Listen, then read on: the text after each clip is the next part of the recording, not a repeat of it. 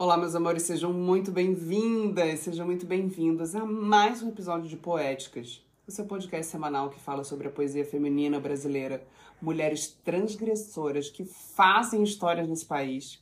E toda semana aqui você vai conhecer uma poeta diferente com a sua história, com seus versos, para que a gente continue lembrando dessas mulheres e o quanto elas transformaram realidades, épocas e possibilidades de acesso à literatura para as mulheres, a alfabetização para as mulheres, principalmente, falando lá em século XVII e século XVIII. Né? E hoje, hoje, quem está aqui no episódio de hoje é ninguém mais, ninguém menos que Alta de Souza.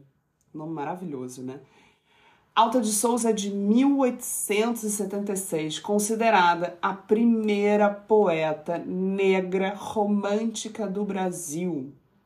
Ela é considerada também a maior poetisa mística, ultrarromântica, porque ela escrevia com alguma influência dos simbolistas. Lembra dos simbolistas? Eu lembro muito porque é, sendo de Florianópolis, né, catarinense, a gente desde pequena na escola a gente ouve falar de Cruz e Souza, que é um dos grandes simbolistas, também um homem negro, né, também negro. E é, o trabalho dela foi considerado uma produção de alto valor estético. A Alta de Souza morreu muito jovem, ela viveu apenas 25 anos. Uh, já não se vivia tanto naquela época, né? Mas 25 anos realmente é, foi muito pouco tempo e mesmo assim ela teve uma produção intensa nesse período. Ela nasceu em 76 e ela morreu em 1901. Ela nasceu em Macaíba, Rio Grande do Norte. Ou seja, é mais uma nordestina aqui. A gente já falou da Maria Firmina, né? É, e é uma contemporânea da Maria Firmina, que é maranhense. Não sei se vocês lembram, o episódio está aqui, para quem não ouviu ainda. A Maria Firmina, também uma grande mulher, também transgressora, foi uma mulher que escreveu o primeiro romance abolicionista do Brasil e uma mulher que decidiu encarar né, a sociedade e abrir a primeira escola mista no Brasil. Obviamente foi muito polêmico na época, né? É, Alta de Souza ela ficou órfã da mãe aos três anos e do pai aos quatro. Os dois morreram de tuberculose, era uma doença muito comum para essa época, se morria mesmo, né? Uh, a mãe morreu aos 27, o pai aos 38. E aí, quem cuidou dela foi a avó materna, Silvina, que era conhecida como Dindinha, que assumiu todos os cuidados da Alta e levou a menina para uma chácara no Recife, onde ela foi alfabetizada por professores particulares. Aos 11 anos, a Alta foi matriculada no Colégio São Vicente de Paula, que era dirigido por freiras vicentinas francesas. Aí lá ela teve a oportunidade de aprender francês, inglês, literatura, né, especial literatura religiosa, música e desenho.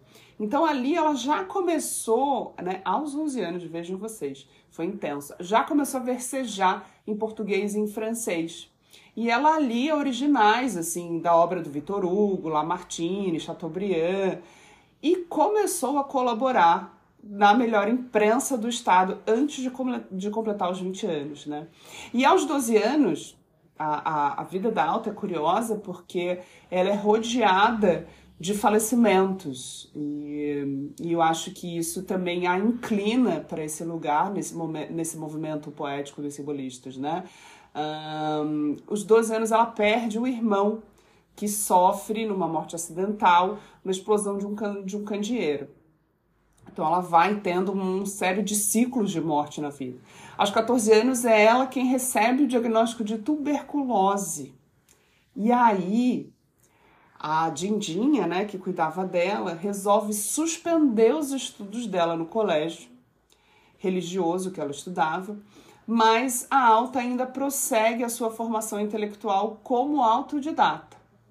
E mesmo afastada da, da escola, ela continua participando da União Pia das Filhas de Maria, e a qual ela se uniu à escola quando estudava.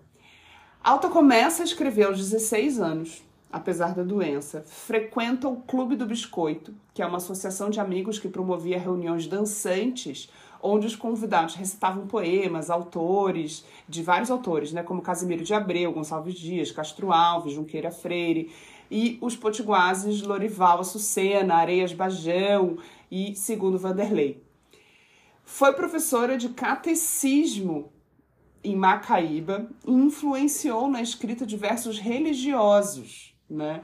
O advogado Jackson Figueiredo, que foi organizador do movimento católico leigo, considera ela como uma das altas expressões da poesia católica nas letras femininas brasileiras. Né? Então, é, além desse viés do romântico simbólico, ela também começou a ficar conhecida pelas questões de versos religiosos. Aos 19 anos, ela se apaixona pelo João Leopoldo, que era promotor público lá na cidade de Natal. E ela namora com ele por um ano, mas é obrigada a se separar. Por quê? Porque João.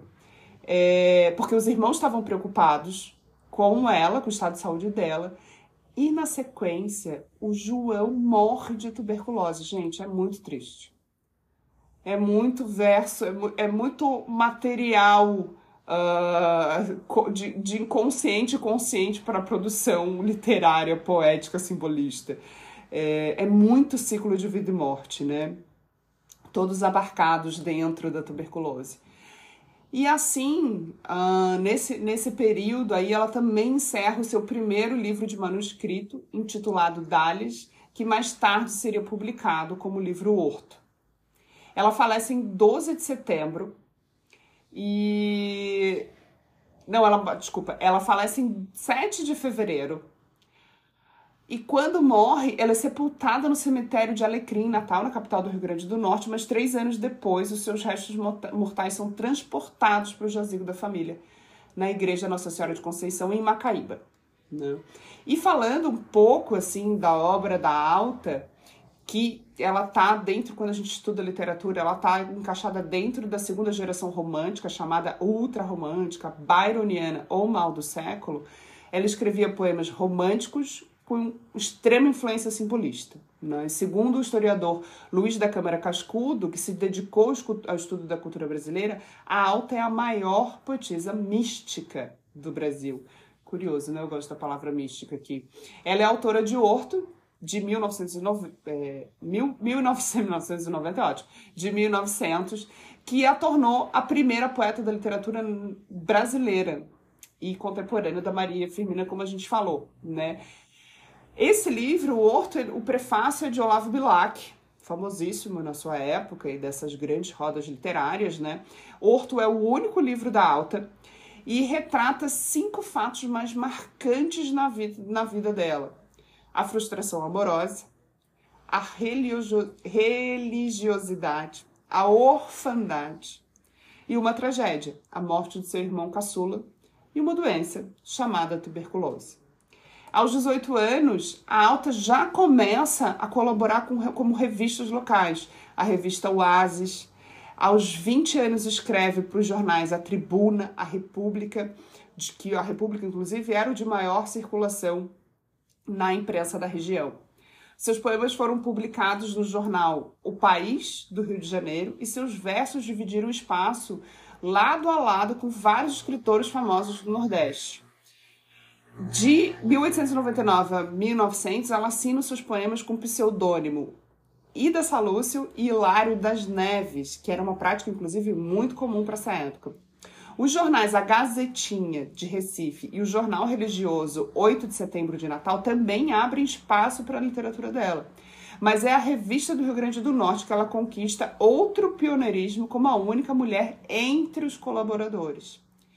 Alta de Souza vence a resistência dos círculos literários e escreve profissionalmente numa sociedade em que esse ofício era quase exclusivamente de homens, né? A gente vê aqui, aqui, acompanhando a cronologia aqui do nosso Poéticas, a gente vê o quanto essas mulheres eram solitárias nesses espaços literários. E a crítica, por conta de a crítica, obviamente, ignorar as mulheres, por conta de as mulheres terem muito pouco acesso né, à alfabetização, é... e a poesia dela começa a circular por rodas literárias de todo o país, como uma grande poetisa norte-rio-grandense e conhecido muito, inclusive saindo, né, sendo conhecida para fora do estado. E aí, após o seu falecimento, lá já, em, já aqui, em, de fato, em 1936, a Academia Norte Rio Grandense de Letras dedicou a ela a poltrona 20, reconhecendo a sua obra. Em 1951, uma lápide é construída tendo o epitáfio de versos extraídos do seu poema Ao Pé do Túmulo, né? Abre aspas.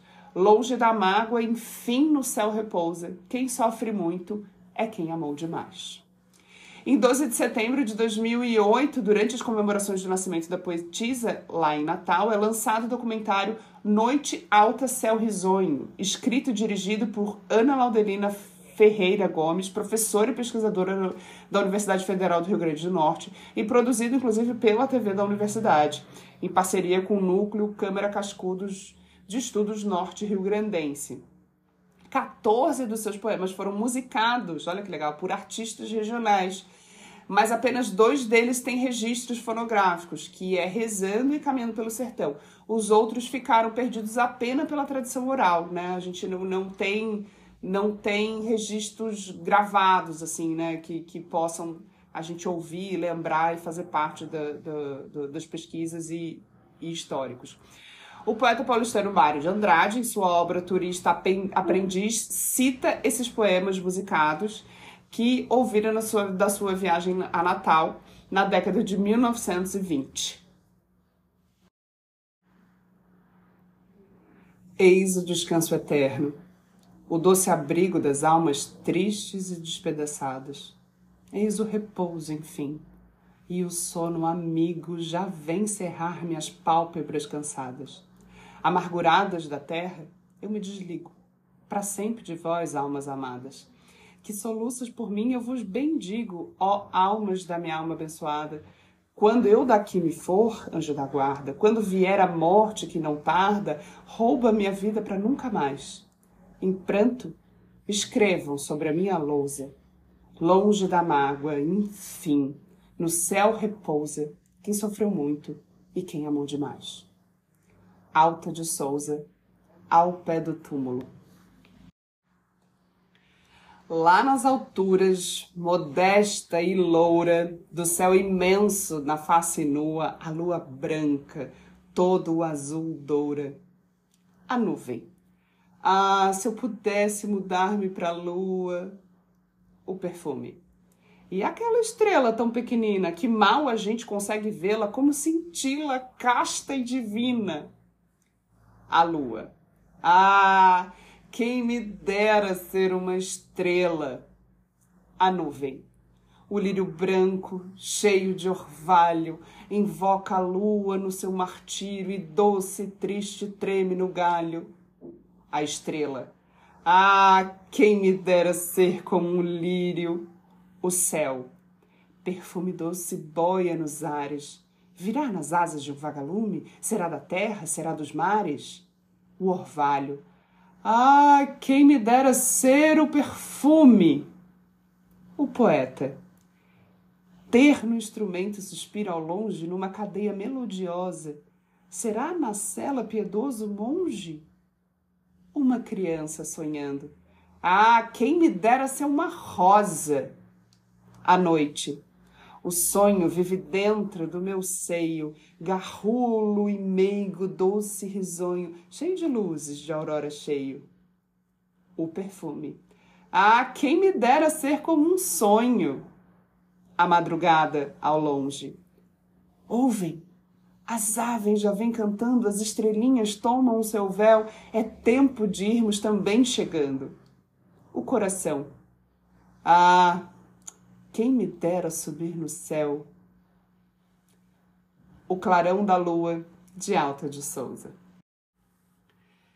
Espero que você tenha gostado de Alta de Souza. Me conta se você já conhecia ou não, até porque, como a Alta já fazia parte de um movimento uh, literário né, dentro da poesia brasileira, em alguns livros de literatura escolar ela já é citada. Então, a partir da alta, a gente já conhece, já tem nomes conhecidos aí para quem teve oportunidade de, de conhecer ou dentro de casa, ou por, um, por alguém que estuda literatura, ou às vezes já num livro de escola, de literatura escolar. Né? Espero que vocês tenham gostado.